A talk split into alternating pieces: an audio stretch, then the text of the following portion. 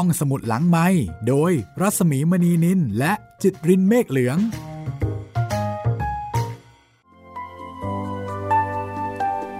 สวัสดีค่ะคุณผู้ฟังคะต้อนรับคุณผู้ฟังเข้าสู่รายการห้องสมุดหลังไม้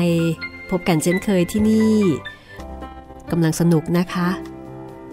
คุณเปรมส่งคนมาขอพลอยเรียบร้อยแล้ว และพลอยก็ตัดสินใจตกลงเรียบร้อยแล้ว ถึงแม้ว่าจะเป็นตอนที่ 27 แต่ว่าโดยเนื้อเรื่องก็ยังไม่ถึงครึ่งนะคะ ชีวิตของพลอยยังอีกยาวไกลนักค่ะ มาทวนความเดิมกันสักนิดนะคะ ความเดิมตอนที่แล้วพลอยตัดสินใจไม่ถูกเรื่องที่เจ้าคุณพ่อจะให้แต่งงาน ก็เลยมาปรึกษากับช้อย ช้อยบอกว่าถ้าเป็นช้อยเนี่ยช้อยจะทำตามผู้ใหญ่ แล้วก็บอกว่าคนที่ทิ้งพลอยไปจะได้รู้ซะบ้างว่าพลอยนั้นเป็นคนที่มีค่าคำพูดประโยคนี้แหละค่ะ ที่ทำให้พลอยตัดสินใจได้ทันทีนะคะ จากนั้นคุณเชยก็มารับพลอยให้ไปคุยกับเจ้าคุณพ่อที่บ้านพลอยตอบตกลงทำให้เจ้าคุณพ่อดีใจแล้วก็มีความสุขเหลือเกินนะคะ ที่พลอยเห็นด้วยกับเจ้าคุณพ่อ สรุปว่าตอนนี้พลอยตกลงใจที่จะแต่งงาน กับคุณเปรมเรียบร้อยแล้ว วันนี้เสียงค่อนข้างจะแปร่งปราไปสักนิดถือว่าเปลี่ยนรสชาติกันละกันนะคะ เอาละค่ะคุณผู้ฟังคะเรื่องราวจะเป็นอย่างไรต่อไป ติดตามได้เลยนะคะ กับซีแผ่นดิน บทประพันธ์ของหม่อมราชวงศ์คึกฤทธิ์ปราโมท ตอนที่ 27 ค่ะ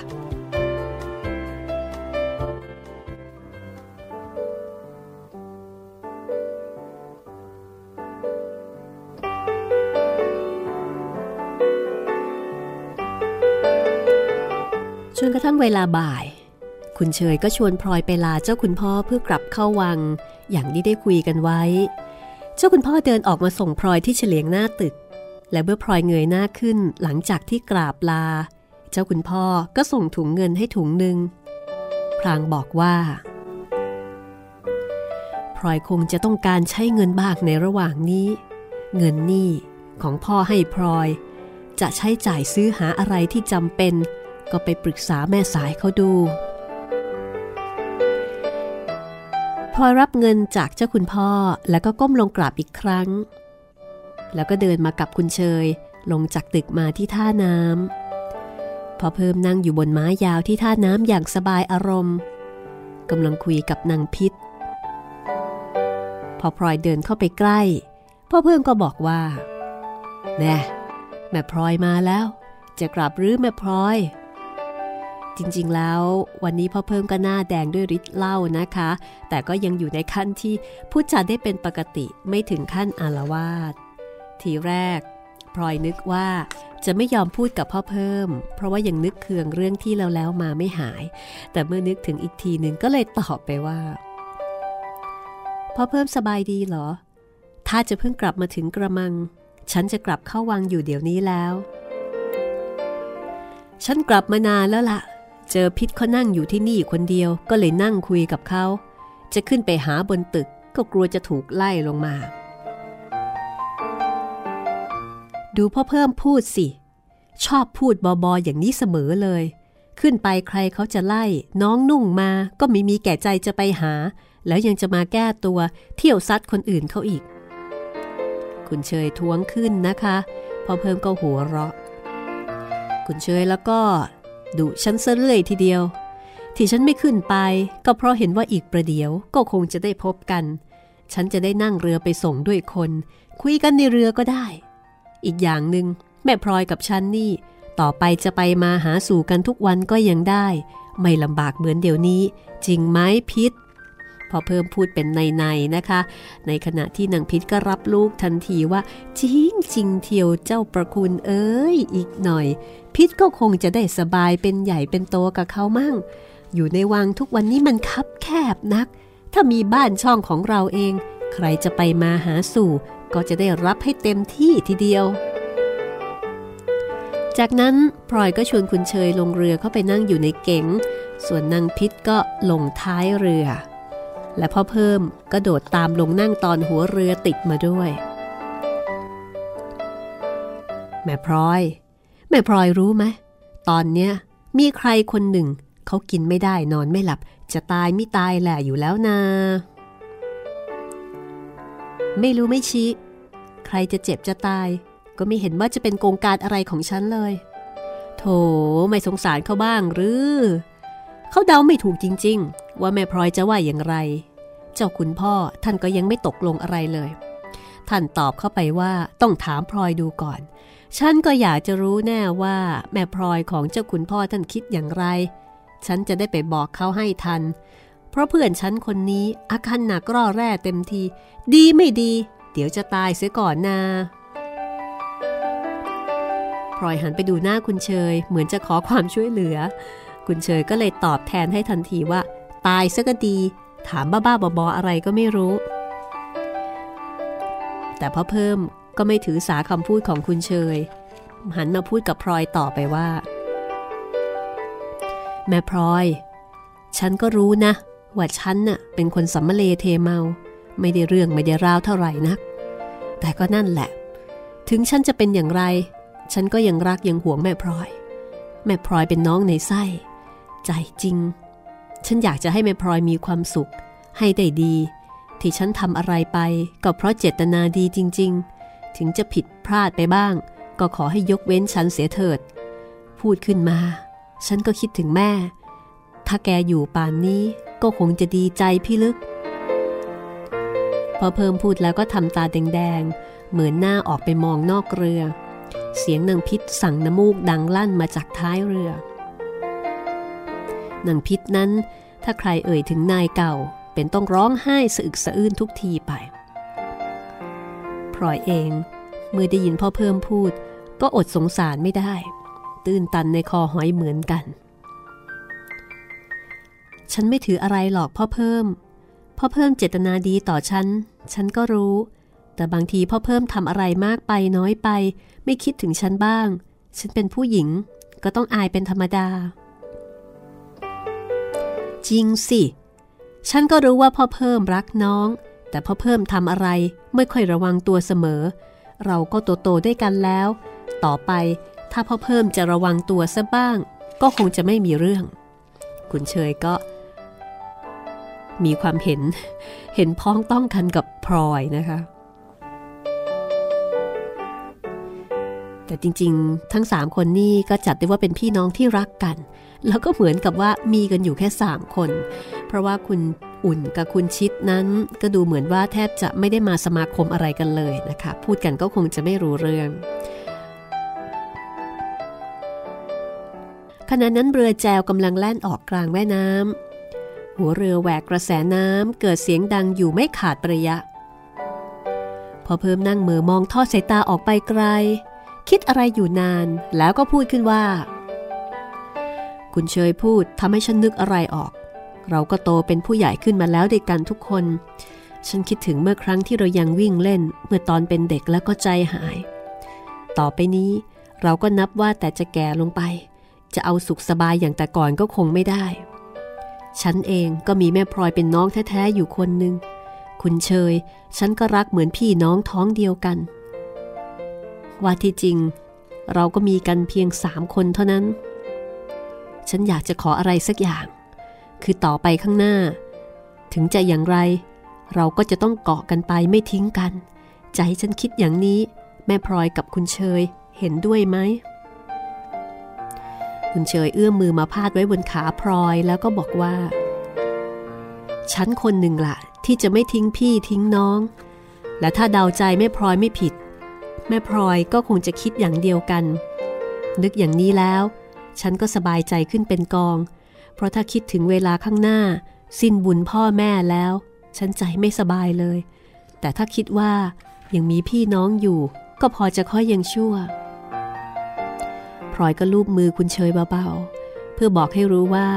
คุณเชยพูดตรงกับใจและความรู้สึกของตน สามคนพี่น้องนั่งนิ่ง ๆ ต่อไป ในระหว่างที่เรือแล่น นางพิษ เมื่อได้ยินคนทั้งสามพูดกัน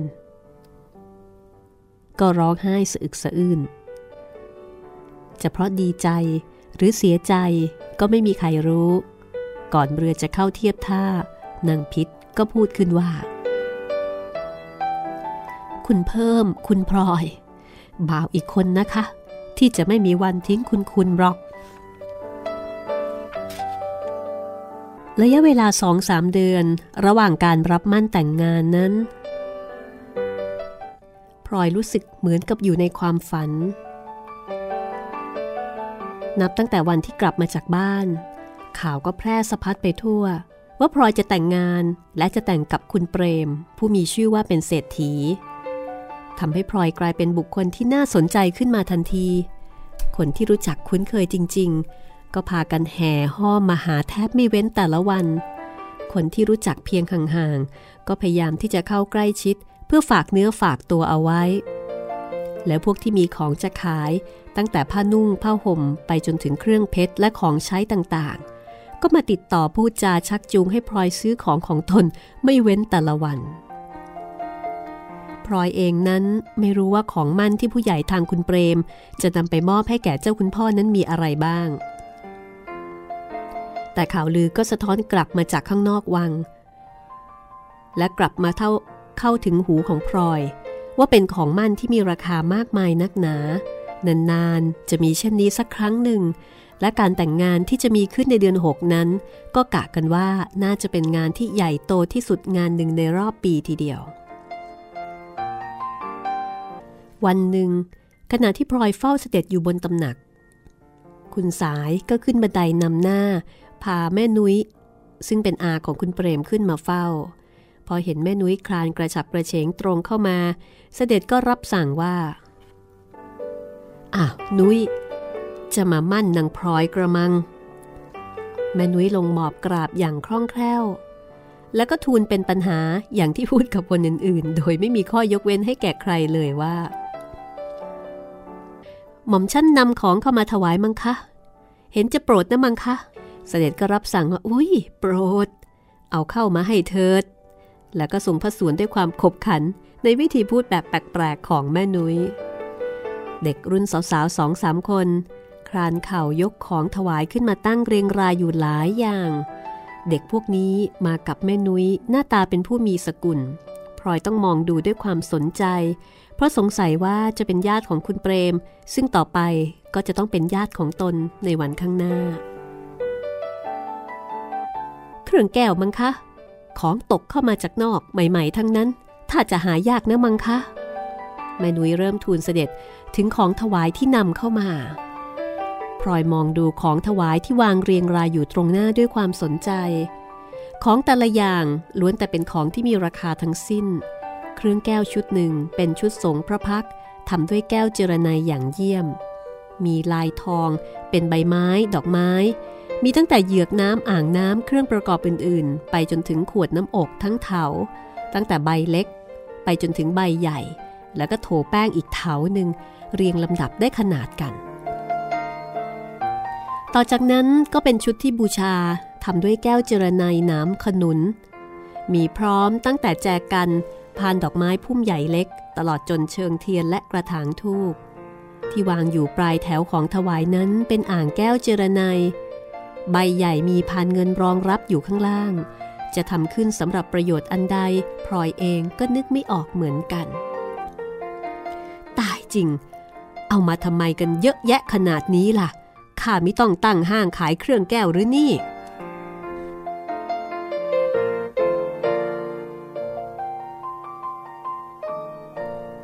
แม่นุ้ยได้ฟังดังนั้น ก็ก้มหน้าหัวเราะลงไปที่อกแบบชาววัง เพิ่งรู้นะคะว่า การหัวเราะแบบชาววังเนี่ยก็ต้องก้มหน้าหัวเราะไปที่อกนะ แม้กระทั่งการหัวเราะก็มีแบบเฉพาะด้วย แม่นุ้ยก็ทูลว่า กริ๋วหรือมังคะพอเปรมเขาขอให้หม่อมชั้นถวายของให้มากๆ ให้สมกับที่เสด็จมีพระเดชพระคุณ ทรงพระเมตตาเขาก็ว่าของเขาถูก จริงไหมมังคะข้าจะไปรู้หรือว่าจริงหรือไม่จริง ว่าแต่ไอ้อ่างอะไรนั่นเถอะเขามีไว้สำหรับทำอะไรกัน แม่นุ้ยหัวรอกกิ๊กก่อนจะทูลว่า หม่อมฉันเองก็ไม่ทราบเหมือนกันมั้งคะ เห็นมันใบโตๆงามดี ก็เลยเอาติดเข้ามาถวายด้วย เสด็จก็ไม่ทรงทราบเหมือนกันหรือมั้งคะ ใครจะไปรู้ได้ ว่าแต่เรื่องนางพลอยของข้านี่เถอะกำหนดวันกันได้หรือยัง ได้แล้วมั้งคะ ขึ้น 12ค่ำเดือน 6 นี่แหละมั้งคะ เออ ยังมีเวลาเตรียมตัวทัน แต่งที่ไหนล่ะ ตกลงกันว่า จะแต่งที่บ้านคลองพ่อยมมั้งคะคลองพ่อยมนี่ก็คือคลองสาทรนั่นเองนะคะ บ้านเจ้าสาวอยู่ฝากขโน้นไปมายาก แต่งแล้วก็จะอยู่บ้านนั้นเลยมั้งคะพลอยฟังแม่นุ้ยทูลถึงรายละเอียดต่างๆ เกี่ยวกับการแต่งงานของตนอย่างสนใจ ทั้งที่ไม่ได้เงยหน้าขึ้นเลย นี่เป็นครั้งแรกที่พลอยรู้ว่า ตนจะต้องแต่งงานที่ไหนเมื่อไหร่กันแน่ ขณะที่ฟังก็นึกในใจว่า พิธีแต่งงานที่ตนจะต้องเข้าสู่ในเวลาข้างหน้านั้น มีรายละเอียดพิสดารอย่างไร ตนก็หารู้ไม่พลอยนึกในใจว่าว่างๆ จะต้องถามคุณสายให้รู้แน่ในเรื่องเหล่านี้ แม่หนุยเฝ้าเสด็จอยู่ไม่นานนัก คุยเรื่องโน้นเรื่องนี้อยู่ครู่หนึ่งก็ทูลลากลับ พอแม่นุ้ยกลับไปแล้วเสด็จก็รับสั่งว่า ดูสิสาย ของมั่นพลอยเขามากมายเหลือเกินทีเดียว ก็ดีแล้วนี่มังคะ สมกับที่ทรงพระเมตตาไว้มาก สายพูดเหมือนกับว่าของมันแลกกับคนได้ ถ้าข้าจะถืออย่างนั้น ของอีกสิบเท่าหรือร้อยเท่านี้ข้าก็ไม่ยอมแลกกับนางพลอย แต่นี่มันคนละเรื่องกัน เสด็จทรงหยุดทรง ตรึกตรองอะไรอยู่ครู่หนึ่งแล้วก็รับสั่งต่อไปกับคุณสายว่า เออ เรื่องเสื้อผ้าเครื่องแต่งตัวของพลอย สายช่วยจัดการให้ที ช่วยดูแลให้ดีๆหน่อย อย่าให้ขายหน้าเขาล่ะ ถึงเวลาใกล้ๆวัน ก็ค่อยขึ้นมาเลือกของแต่งตัว พวกเข็มกลัดสายสร้อย อันนั้นก็ไว้เลือกกันอีกทีหนึ่งคราวนี้ต้องถือว่าข้าแต่งงานลูกสาว อย่าให้อายฝ่ายเจ้าบ่าวเขาได้ข้าจะให้พวกเครื่องใช้อื่นๆ อย่างคันล้างหน้า เชี่ยนมาก เดี๋ยวก็จะไปซ้ำกับของที่พ่อของพลอยเขาจะให้ แล้วของข้าก็มีแต่พวกเครื่องเงิน เครื่องนาค บ้านพลอยเขาใช้เครื่องถมกันทั้งนั้น ให้ไปก็จะไปขับกันเปล่าๆข้าจึงคิดจะให้ของอื่น เสด็จนั้นก็โปรดพลอยมากนะคะ รักเหมือนลูกเลยทีเดียว แล้วก็นับแต่วันที่ญาติคุณเปรมเข้ามาถวายของเสด็จที่ตำหนัก ก็ถือว่าการมั่นและการแต่งงานของพลอยที่จะมาถึงในเวลาอีกสองสามเดือนข้างหน้านั้น เป็นความจริงที่แน่นอนเป็นทางการ แต่ก่อนนั้นก็เป็นเพียงข่าวลือ มาสำเร็จเด็ดขาดแน่นอน ตรงที่เสด็จรับของถวาย ซึ่งเท่ากับว่าเป็นการประทานพระอนุญาตแล้ว โดยสมบูรณ์ เรื่องราวจะเป็นอย่างไรต่อไปนะคะ งานแต่งงานของพลอยจะเป็นอย่างไรบ้าง ติดตามได้ ช่วงหน้าค่ะ ห้องสมุดหลังไม้โดยรัสมีมณีนินและจิตรินเมฆเหลือง มาสู่ช่วงที่ 2 นะคะ ของห้องสมุดหลังใหม่ตอนที่ 27 ของเรื่อง4แผ่นดินค่ะ ก็อย่าคิดว่าวันนี้ระบบเสียงผิดปกตินะคะ ผิดปกติที่คนจัดค่ะ อาจจะแหบพร่าแปลงปลาก็ถือซะว่าเปลี่ยนรสชาตินะคะ แม่พลอยวันนี้อาจจะเสียงห้าวเป็นพิเศษ แต่เรื่องนี้กำลังสนุกได้ที่เลยทีเดียวนะคะ แม่พลอยกำลังมาถึงจุดเปลี่ยนของชีวิตค่ะ เป็นจุดเปลี่ยนครั้งแรก เอ๊ะครั้งแรกไหมอะครั้งที่สองสิเนาะ ครั้งแรกนี่คือตอนเข้าวัง แต่ตอนนี้กำลังจะออกจากวังค่ะ เพื่อที่จะไปแต่งงาน อ่านตอนนี้แล้วนอกจากสนุกแล้วก็ลุ้นไปกับแม่พลอย ยังทำให้เราได้เห็นถึงขนบธรรมเนียมประเพณีการแต่งงานในสมัยรัชกาลที่ 5 ของบรรดาผู้ดีในยุคนั้นด้วยนะคะว่าคนมีฐานะหรือคนมีกระตังเนี่ยเวลาที่แต่งงานกันงานแต่งงานเป็นอย่างไรบ้าง ก็ให้เห็นถึงสภาพสังคมในยุคนั้น ก็รู้สึกว่างานของแม่พลอยเป็นงานใหญ่ทีเดียวนะคะ มีแต่คนแสดงความยินดี ก็คงจะเป็นเพราะว่าคุณเปรมนั้น เป็นคนที่มีฐานะดีจัดว่าเป็นเศรษฐีในสมัยนั้นเลย และแถมเป็นลูกชายคนเดียวอีกต่างหาก ในขณะที่แม่พลอยก็เป็นลูกพระยา ถึงแม้ว่าจะไม่ใช่ลูกเมียเอกก็ตาม และที่สำคัญก็คือแม่พลอยนั้นเป็นข้าหลวงของเสด็จ แล้วก็เป็นข้าหลวงคนโปรด ที่เสด็จถึงกับรับสั่งว่างานแต่งครั้งนี้ให้ถือซะว่าท่านแต่งลูกสาว ขนาดนั้นเลยทีเดียวนะคะ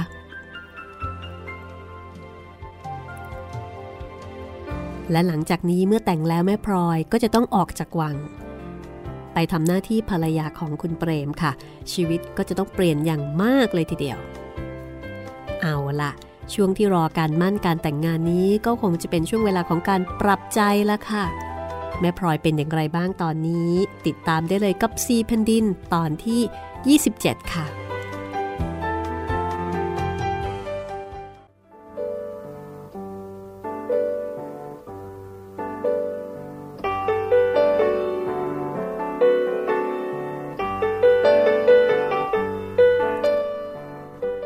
ชีวิตของพลอยในขั้นต่อมา หลังจากที่แม่นุ้ย ได้นำของเข้ามาถวายเสด็จ เพื่อที่จะเป็นการขอประทานพระอนุญาตอย่างเป็นทางการแล้ว ชีวิตของพลอยในขั้นต่อมาก็ดูเหมือนว่า จะบกอยู่แต่ในกองผ้า ขึ้นต้นด้วยผ้าขาวม้าสำหรับห่มอยู่กับบ้าน ซึ่งต้องซื้อมาใหม่ แล้วก็ฉีกให้ได้ขนาด แล้วก็เล็มขอบ อบร่ำเก็บเอาไว้ให้พอ ออกเรือนแล้วจึงจะใช้ ต่อจากนั้นก็เป็นเรื่องของผ้าลาย ผ้าลายที่จะต้องเลือกต้องดูกันทุกกุลีไป นอกจากผ้าลาย ก็ยังมีผ้าม่วง ไหมเลี่ยน ผ้าม่วงดอก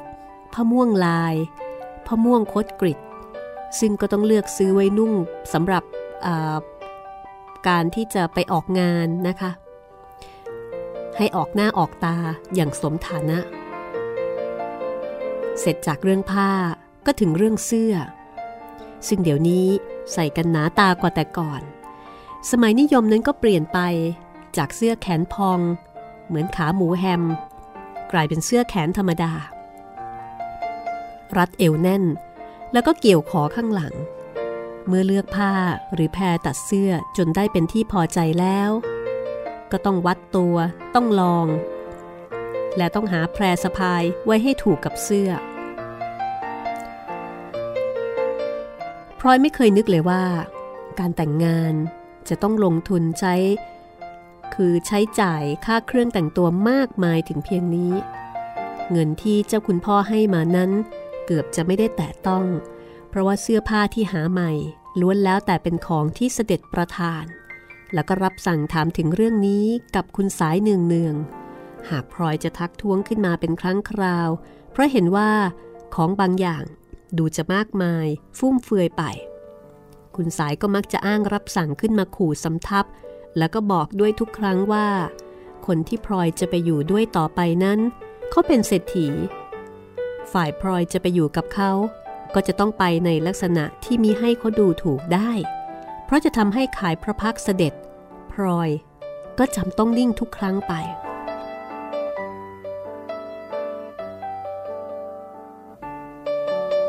คือผู้ใหญ่แต่ก่อนนี่ก็คิดลึกซึ้งนะคะ ไม่ได้หมายความว่าอีกฝ่ายเป็นเศรษฐี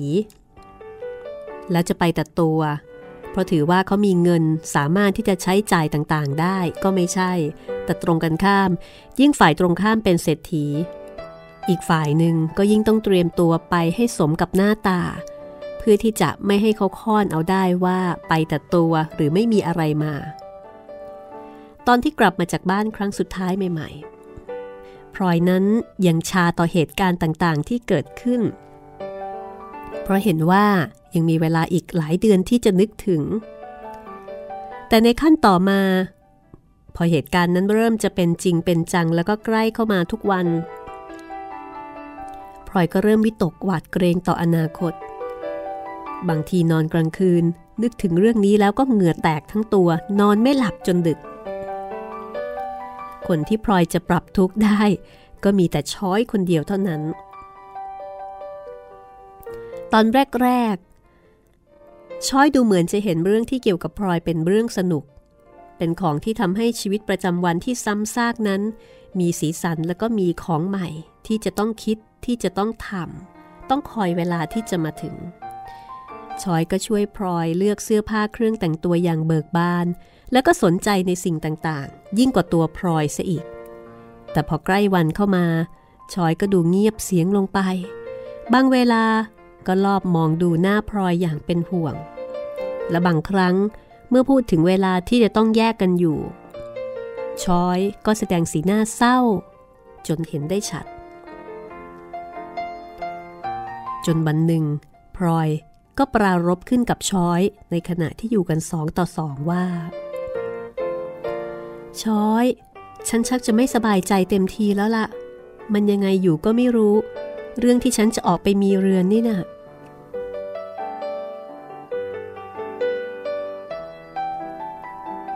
ช้อยก็บอกว่า นั่นน่ะสิ ฉันก็ชักจะไม่สบายใจเหมือนกัน แต่แรก ฉันก็เฉยๆ เหมือนกับว่ามันจะไม่เป็นจริงเป็นจัง หรือเหมือนกับว่าเป็นเรื่องของคนอื่น ไม่ใช่เรื่องของแม่พลอย พอถึงเวลาซื้อข้าวของเสื้อผ้า ฉันก็ออกสนุกเต็มที เพราะเรื่องใช้อัดของคนอื่นแล้วก็ฉันชอบนัก แต่พอใกล้วันเข้ามา ฉันก็ชักจะใจไม่ดีขึ้นทุกวัน คิดถึงเรื่องที่จะจากกัน ฉันก็ใจหาย เดี๋ยวนี้เพียงเห็นหน้าแม่พลอยอยู่ตามตา ฉันยังคิดถึงเสียแล้ว เรื่องนั้นก็จริงหรอกช้อย แต่มันไม่สู้กระไรนัก ฉันจะหมั่นไปมาหาสู่ช้อยเสมอ อย่าวิตกเลย แต่เรื่องที่ฉันไม่สบายใจยังมีอีกชอยก็ถามว่ามีอะไร พลอยก็บอกว่า ก็จะมีอะไรเสียอีกเล่า ช้อยคิดดูสิ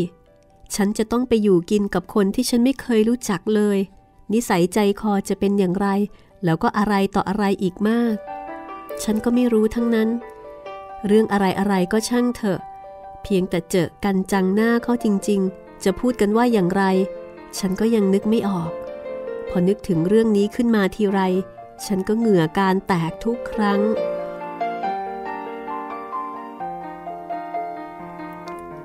จริงสิ ฉันก็กลุ้มแทนเหมือนกัน สมมุติว่าถ้าเป็นตัวฉันไม่ใช่แม่พลอย ฉันก็ยังนึกไม่ออกว่าจะทำยังไงดี ไอเรื่องนิสัยใจคอน่ะไม่สู้กระไรนักหรอก อยู่กันไปก็เริ่มเรียนรู้กันไปทีละเล็กทีละน้อย แต่ว่าทุกอย่างมันก็ต้องมีหัวมีหาง คนจะรู้จักกันก็ต้องเริ่มเข้าที่ไหนสักแห่งหนึ่ง ฉันก็ยังนึกไม่ออกเลยว่า แม่พลอยจะไปเริ่มอย่างไร ที่จะให้ได้รู้จักพูดจากันก่อน เห็นจะไม่มีทาง ยิ่งรู้ว่ามั่นหมายกันอย่างนี้แล้ว ยิ่งพบปะกันไม่ได้เลยทีเดียว กว่าจะได้เห็นหน้าได้พูดกัน ก็ถึงวันส่งตัวตายละสิพลอยนั้นมือเย็นเฉียบเลยนะคะ แล้วก็พูดเสียงอ่อยๆว่า อีตอนนี้ล่ะช้อยที่ฉันกลัวนัก เขาพูดจาทำท่าทางกันอย่างไรก็ไม่รู้ คนไม่เคยพูดกันเลย แล้วอยู่ๆก็ถูกโยนเข้าไปนั่งอยู่ด้วยกันสองคน ถ้าเป็นช้อยเสียอีกก็คงจะไม่เท่าไหร่นัก เพราะช้อยเป็นคนกล้า ฉันเป็นคนอย่างไร ชอยก็รู้ดี ฉันกลัวว่าฉันจะไปตายเสียก่อนเท่านั้นเอง เฮ้อ เรื่องมันแก้ไขไม่ได้แล้ว คิดไปก็เสียเวลาเปล่าๆ เลยตกกระไดพลอยโจรก็แล้วกัน ใครไม่พูดกับเราก่อน เราก็ไม่พูด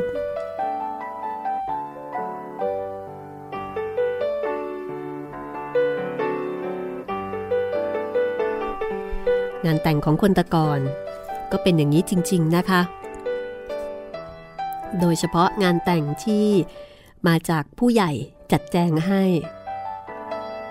กว่าจะได้เห็นกัน กว่าจะได้คุยกันก็โนนละค่ะ ตอนส่งตัว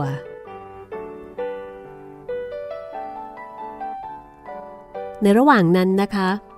คุณเฉยก็เข้ามาหาพลอยอยู่หลายครั้ง แล้วก็ทำให้พลอยได้รับรู้เรื่องราวทางบ้าน แล้วก็ได้รู้ความจริงว่า การที่ต้องไปเข้าพิธีที่บ้านของคุณเปรม ก็เป็นเพราะว่าคุณอุ่นไม่ยอมให้แต่งที่บ้านค่ะ คุณเฉยเล่าว่า ฉันสงสารเจ้าคุณพ่อท่านเหลือเกินแม่พลอย ครั้งนี้เป็นครั้งแรกที่ท่านจะแต่งงานลูกออกหน้าออกตา ท่านก็อยากจะแต่งที่บ้านให้คลึกครื้น แต่พอท่านเอ่ยถึงเรื่องนี้ทีไร คุณอุ่น เธอก็อ้างเหตุขัดข้องไปต่างๆ แล้วท่านไม่รู้เหรอ ว่าคุณอุ่นเธอขัดข้องเรื่องอะไรคุณเชยทำไมท่านจะไม่รู้ แต่เราก็ควรจะเห็นใจท่านบ้างนะแม่พลอย เพราะท่านจะต้องอยู่ดูหน้ากับคุณอุ่นทุกวัน มีเรื่องขัดใจกันขึ้นก็รำคาญเปล่าๆ ท่านก็เลยทำเฉยซะ แต่ถึงอย่างนั้นก็เถอะ ธรรมดาเจ้าคุณพ่อ ท่านเป็นคนมีอารมณ์เรื่อยๆ แม่พลอยก็รู้อยู่ แต่ถึงอย่างนั้นก็วิทจะมีเรื่องกัน ตอนที่ท่านสั่งให้จัดของให้แม่พลอยนั่นแหละ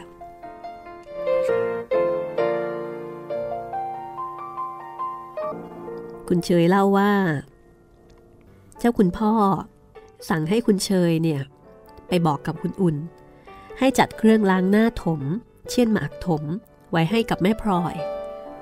เช่นหมากถมก็หมายถึงเช่นหมากที่เป็นเครื่องถมนะคะ ทีนี้พอคุณเชยไปบอก ปรากฏว่าคุณอุ่นเนี่ยก็โกรธกระฟัดกระเฟียด แล้วก็ทำทีเป็นด่าประชดประชันคุณเชยอยู่เรื่อยๆ ด่ายังไม่เท่าไหร่นะคะ เรื่องของเรื่องก็คือ คุณเชยจัดของเร็วๆ ส่งออกมาให้ คือไม่ยอมเลือกของดีๆ เลือกแต่ของชั้นเลว พอเจ้าคุณพ่อเห็น ท่านก็โกรธมาก แต่ท่านก็ไม่พูด เจ้าคุณพ่อของพลอยเดินเข้าไปที่ห้องคุณอุ่น เรียกเอากุญแจตู้ แล้วท่านก็หยิบเอาเอง แล้วก็เลือกเอาแต่ของดีๆ ทั้งนั้น แล้วท่านก็ยังหยิบของอื่นเป็นต้นว่า ตะลุ่มถมสำหรับใส่ผ้าบ้าง แล้วก็ของอื่นๆ เติมเข้าไปอีกหลายอย่างพอให้ครบชุด พอใจท่านแล้ว ท่านก็เรียกหีบ แล้วท่านก็เก็บกุญแจไว้เอง แล้วก็สั่งให้คนยกเอาหีบที่ใส่ของไปเก็บเอาไว้ที่ห้องคุณเฉยรอให้ถึงวันแต่งงานแม่พลอย ท่านจึงจะขนเอาไปให้ ถ้อยคำที่คุณเชยพูดทำให้พลอยรู้สึกปิติในความกรุณาของเจ้าคุณพ่อ ส่วนปากนั้นก็ได้แต่ถามคุณเชยไปว่า แล้วระหว่างนั้นคุณอุ่นเธอว่าอย่างไรบ้าง เธอจะไปว่าอย่างไรได้ เอาจริงเข้า เธอก็กลัวเจ้าคุณพ่อเหมือนกัน แต่แล้วเธอก็เลยพานโกรธมาที่ฉัน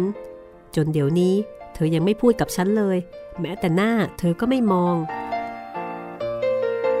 กลายเป็นว่าคุณเชยก็เลยกลายเป็นฝ่ายรับเคราะห์เรื่องของพลอยไปนะคะ คุณเชยก็บอกว่า ไม่เป็นไรหรอกแม่พลอย ฉันไม่ได้ทำอะไรผิด แม่พลอยก็ไม่ได้ทำอะไรผิด คุณอุ่นเธออยากโกรธก็ให้เธอโกรธไปสิ ฉันกลับสบายดีเสียอีก ที่เธอไม่พูดด้วยระหว่างนี้ ไม่อย่างนั้น เธอชอบซักฉันถึงเรื่องของแม่พลอย แล้วก็ชอบพูดค้อนขอดแม่พลอยให้ฉันฟัง จนบางที ฉันก็แทบจะอดโมโหไม่ไหว ไม่พูดกันเสียอย่างนี้แหละดี ฉันว่านะ ฉันจะทำโกรธกับเธอไปจนแต่งงานแม่พลอยให้เสร็จเรียบร้อยก่อน แล้วฉันจะเข้าไปดีกับเธอเองพลอยนั้นฟังแล้วก็หัวเราะ หัวเราะขำด้วย แล้วก็หัวเราะชื่นชมในน้ำใจของคุณเชยที่ปราศจากความอาฆาตพยาบาท แม่พลอย แม่พลอยแต่งงานแล้ว ฉันอยากจะเตือนอะไรสักอย่าง ก็เตือนเรื่องพี่น้องของเราเองนี่แหละ ไม่มีใครหรอก คนที่เขาจะแต่งกับแม่พลอย เขามีชื่อว่าเป็นเศรษฐี แม่พลอยก็รู้ว่าคุณชิดของเรา เดี๋ยวนี้ใช้อัดเท่าไหร่ก็ไม่รู้จักพอ พอคุณชิดรู้ว่าแม่พลอยจะแต่งกับใคร ก็หูผึ่งทีเดียวทำทอดสนิทเข้ามาทางฉันหลายครั้งแล้ว เพื่อจะให้ฉันบอกแม่พลอยว่า เธอรักเอ็นดูแม่พลอยอย่างไร แต่ฉันก็ทำเฉยซะ ต่อไปคุณชิดก็คงจะต้องตามแม่พลอยไปถึงบ้าน เรื่องก็อยากจะได้อัดนั่นแหละ แม่พลอยต้องระวังให้ดี คุณชิดพูดอะไรก็อย่าไปหลงเชื่อ เพราะเธอเป็นพี่น้องของเรา เรื่องเงินเงินทองทอง ถ้าไม่ดีคนอื่นเขาจะดูถูกให้ แล้วก็ยังมีพ่อเพิ่มอีกคน ฉันละหนักใจจริง ๆ ทีเดียว แม่พลอยก็บอกว่า ก็ฉันเห็นพ่อเพิ่มเป็นเพื่อนชอบพอกับเขาอยู่แล้ว เขาคงจะไม่ว่ากระไรกระมังคุณเชย คุณเชยก็บอกว่า เวลานี้กำลังเป็นเพื่อน ที่เขาคบเป็นเพื่อนเพเพราะเขาอยากจะทอดสะพานเข้ามาหาแม่พลอย แล้วก็เพราะเขาเป็นเพื่อนกับพ่อเพิ่มนั่นแหละ เขาถึงได้ไปจนถึงบ้าน เข้าฝากเนื้อฝากตัวจนเจ้าคุณพ่อท่านรัก เวลานี้ฉันก็รู้ว่าเขายังรักใคร่พ่อเพิ่มอยู่มาก เพราะพ่อเพิ่มแกรักเขา แกช่วยเหลือสนับสนุนเขาจริง ๆ แต่แม่พลอยอย่าลืมว่า ต่อไป พ่อเพิ่มก็จะกลายเป็นญาติข้างเมีย ไม่ใช่เพื่อนรักกันชอบกันเฉยๆ ถ้าพ่อเพิ่มไปทำอะไรไม่ดี ก็อาจจะกระทบมาถึงแม่พลอย ฉันก็เลยอยากเตือนให้แม่พลอย ระวังพ่อเพิ่มเอาไว้อีกคนหนึ่งธรรมดาพี่น้องก็ต้องรักกันถูกแล้ว ฉันไม่ได้มายุให้ระแวงกันหรอกนะ แต่เราก็รู้ๆกันอยู่แล้วว่า พี่น้องของเราเป็นยังไง ฉันเตือนด้วยเจตนาดีจริง ๆ เพราะฉันก็เป็นพี่แม่พลอยอีกคนนึง แม่พลอยอย่าโกรธฉันก็แล้วกัน ฉันไม่โกรธหรอกคุณเชย คุณเชยเจตนาดีต่อฉัน ใครจะไปโกรธอย่างไรได้ ฉันกลับขอบใจคุณเชยเสียอีก เพราะที่คุณเชยเตือนมาก็ถูกทั้งนั้น ที่ฉันวิตกอยู่ ก็เพราะไม่รู้ว่าทั้งคุณชิดและพ่อเพิ่ม แกจะมาทำอย่างไรต่อไปเท่านั้น ไม่ต้องวิตกหรอก ฉันจะช่วยดูให้อีกทางหนึ่งแม่พลอยคอยระวังตัวให้ดีๆ อย่าเผลอก็แล้วกัน เฮ้อฉันพูดมาเสียยืดยาว เหมือนกับว่าฉันเคยมีผัวมาแล้วสักห้าคนอย่างนั้นแหละ อีกคนหนึ่งที่แม่พลอยได้พบบ่อยๆ หลังจากที่เสด็จทรงรับของถวายก็คือแม่นุย้ย ซึ่งหมูนี้ดูเหมือนจะวิ่งเข้าวิ่งออกไปมาหาสู่คุณซ้าย อยู่ไม่ขาดระยะ จะว่าไปพลอยเองก็รู้สึกเบาใจที่มีโอกาสได้รู้จักกับพี่น้องของคุณเปรมอย่างน้อยที่สุดก็คนหนึ่ง เมื่อได้พบกันสองสามหนพลอยก็เริ่มเรียกแม่นุ้ยว่าคุณอานุ้ยตามช้อย ซึ่งก็ทำให้แม่นุ้ยปลื้มพลอยมาก จากนั้นพลอยก็ได้รับความรู้เพิ่มเติมเกี่ยวกับคุณเปรมหลายอย่าง เป็นต้นว่าคุณเปรมเป็นลูกชายคนใหญ่ และขณะนี้หลังจากที่บิดามารดาตายไปหมดแล้ว คุณเปรมก็ครอบครองบ้านอยู่คนเดียว น้องชายคุณเปรมอีกคนหนึ่งชื่อว่าคุณเปลือง มีได้รับราชการ แต่คุณเปรมให้ดูแลกิจการค้าขายของทางบ้าน และคุณเปรมยังมีน้องสาวอีกคนหนึ่งชื่อปรุง อายุจะแก่อ่อนกว่าพลอย ราวปีหนึ่งหรือว่าสองปี แต่ก็มีเรือนไปแล้ว เวลานี้ที่บ้าน จึงไม่มีใคร นอกจากคุณเปรม และแม่นุ้ยกับแม่เนียนผู้เป็นอา ปลูกเรือนอยู่ด้วยกันสองคนต่างหากในบริเวณบ้าน คุณเปลืองนั้นแยกไปอยู่ที่ห้าง เพื่อให้ได้อยู่ใกล้ชิดกับกิจการค้าขาย ส่วนแม่ปรุงน้องสาวก็แยกไปอยู่กับสามี นี่คือข้อมูลนะคะที่แม่พลอยได้รับรู้เกี่ยวกับว่าที่สามีในอนาคตค่ะ เรื่องราวจะเป็นอย่างไรต่อไปติดตามได้ในตอนหน้าสี่แผ่นดินตอนที่ 28 ค่ะ ตอนหน้าซึ่งสัญญาว่าจะกลับมาด้วยเสียงที่ดีกว่านี้นะคะ วันนี้ลาคุณผู้ฟังไปก่อนแล้วค่ะ แล้วพบกันใหม่กับสี่แผ่นดิน บทประพันธ์ของหม่อมราชวงศ์คือกริชปราโมทที่กำลังเข้มข้นขึ้นทุกที สวัสดีค่ะ ห้องสมุดหลังไม้โดยรัสมีมณีนินและจิตรินเมฆเหลือง